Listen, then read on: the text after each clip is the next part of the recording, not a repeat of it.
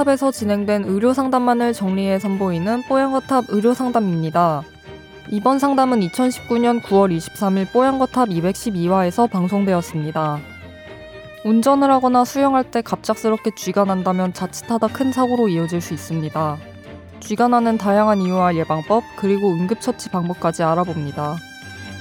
오늘 뽀얀거탑 의료 상담에서는 쥐 나는 이유와 대처법에 대해 이야기 나눕니다. 뽀얀거탑에 사연을 보내주세요. 건강 상담해드립니다. tower 타워 골뱅이 sbs.co.kr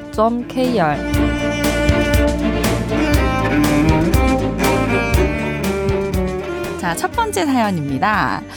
안녕하세요. 최근에 뽀얀거탑을 우연히 듣게 됐는데 의외로 재밌더라고요. 그렇죠. 자, 그래가지고 어, 애청하게 된 지 얼마 안 된 새내기 청취자라고 하시면서 사연 완전, 보내주셨어요. 완전 환영합니다. 예. 네. 네. 자, 제가 궁금한 건 뽀얀거탑에서 그동안 다루는 주제들에 비해 좀 가벼운 소재일 수도 있는데 저한테는 정말 고통스러운 고민이어서 꼭 한번 다뤄주시면 좋겠습니다 하셔서 저희가 바로 소개를 해드립니다.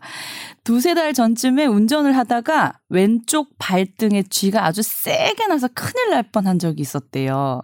그게 밤길 운전이었고 또 내비를 한번 놓쳐가지고 길을 찾던 중인지라 긴장해서 그랬나 하고 넘겼습니다. 그런데 그날 이후로 쥐와의 전쟁이 시작됐습니다. 30평생 살면서 쥐가 한 번은 나봤을까? 전혀 쥐가 나는 체질이 아닌데 네. 뭐라고요? 아무튼 네. 왜 이런 일이 생기는지 모르겠어요. 하시면서 평소에 운동을 뭐 그렇게 어, 격하게 하지도 않고 뭐 꽉 끼는 바지를 입는 것도 아닌데 그렇다고 일상에서 긴장할 일이 자주 있는 것도 아니고 왜 이런 건가요? 저처럼 발등이나 정강이 쪽에 쥐가 나는 것도 흔한 경우인가요? 이런 증상이 세 달쯤 되다 보니까 이제는 병원을 가봐야 하는 생각이 들다가도 이게 무슨 과에 가는, 가야 하는 건지도 모르겠고 병원 간다고 해도 뭐 심한 건강 염려증 이런 걸로 좀 성가셔 하실까봐 그것도 좀 걱정이라고 하셨어요. 이놈의 쥐를 어떻게 하면 이별할 수 있을까? 뽀얀거탑에 좀 알려주세요 하셨거든요. 네. 네. 제가 이 답변을 메이오 클리닉이라면 어떤 답변을 할까? 네. 일단 먼저 쥐가 난다는 것은 왜 그러느냐? 음. 사실 잘 몰라요. 지금까지 음. 지금까지 우리가 원인을 잘 모릅니다. 저도 진짜 쥐 잘 나요. 그래요? 발가락이 이렇게 돼요. 아 그래요? 아 너무 많이 춤을 춰서 그런 거 아닐까요? 발가락 춤을? 누가 발 발에 쥐가 나면 이렇게 발을 뒤로 제끼라 그러더라고요. 네, 그렇죠. 이렇게 한참 하면 풀리더라고요. 네, 맞습니다. 네. 이게 쥐라는 건 어떤 거냐면 영어로는 크램프라는 이게 단어를 써요. 뭔가 이제 막 음. 뭔가 꽉 끼고 쪼인다 뭐 이런 느낌이겠죠. 네. 뭐 이거 뭐냐면 근육이 음. 이 수축하는 겁니다. 이게 근육이 움직이는 건데 뭐냐면 내가 움직이라는 명령 없이 내 뇌에서 움직이라는 음. 명령 없이 음. 이 근육이 움직이는 거예요. 네, 근데 그러네요. 근육이 조금 움직이는 게 아니라 아주 심하게 움직여서 되게 아파서 움직이지도 네. 못할 정도로 움직이는 걸 우리가 이제 쥐가 난다고 하는 건데 네. 그런데 이제 이게 보통 일반적으로 많이 일어나긴 해요. 여러 가지 이유로 그러니까 원인을 잘 모른다는 것은 원인이 너무 많다는 얘기와 상당히 유사한데 음. 예를 들면 내가 근육에 어떤 피로가 있거나 아니면 내가 물을 적게 마셔서 몸 안에 수분이 부족하거나 음. 아니면 내가 식습관이 대단히 삐뚤어져서 전해질이 부족하거나 혹은 식습관은 대단히 건, 건강한데 네. 나의 콩팥 기능 전해질을 관장하는 콩팥이 망가져서 전해질이 기능이 나빴거나 어머. 혹은 갑상선의 이상이 있거나 이런 다양한 원인들에 의해서 쥐가 날 수는 있는데 아 진짜요? 단순 근육 문제가 아니고요? 근데 대부분의 경우 네. 99%의 경우는 그런 특별한 원인 음. 어떤 질병에 의한 게 아니라 음. 어 질병을 찾을 수가 없는 쥐가 남 남입니다. 음. 그런데 그럼에도 불구하고 이 쥐가 나, 난 것에 대해서 병원을 찾아가야 되는 상황을 메이오 클리닉에서는 어떻게 설명하느냐? 음. 이게 대단히 불편할 때, 쥐가 나는 게 네. 나, 나를 대단히 힘들게 할 때, 네.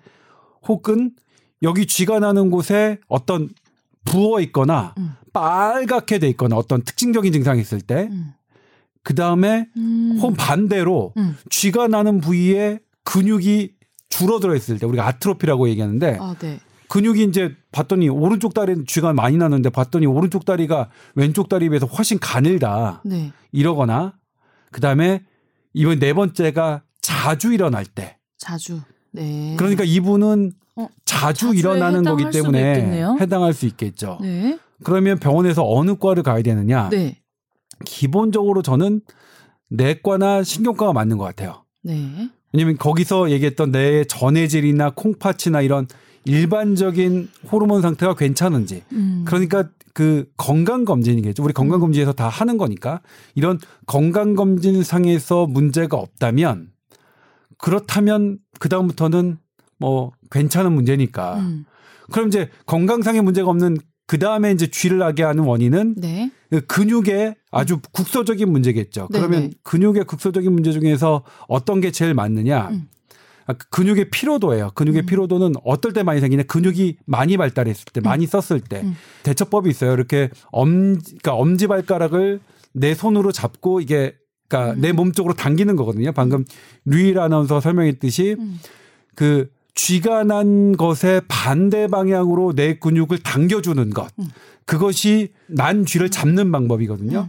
이제 그렇게 하니까 보통 그렇죠. 그래서 그렇게 쥐가 나는 자주 나는 행동을 하지 않는 게 좋다. 음. 그러니까 저는요 쥐가 날 때 어떤 경우에 잘 나냐면 어, 신발을 불편한 걸 신었을 때 쥐가 네. 나거든요. 이건 어떤 의미에서 네. 얘기가 되냐면 근육, 그러니까 신발에 따라서 내가 사용하는 발바닥의 모양에 따라서 음. 내가 사용하는 근육의 어, 부위가 달라지고 그 부위의 강도가 달라지거든요. 네. 그러니까 내가 별로 맞지 않는 신발 신발이면 그러니까 내가 쥐가 잘 나는 그 근육을 음. 특정하게 더 많이 사용할 쓸 수도 수 있거든요. 네. 그래서 신발 같은 거 살펴보시는 거 좋은 조언이라고 생각합니다.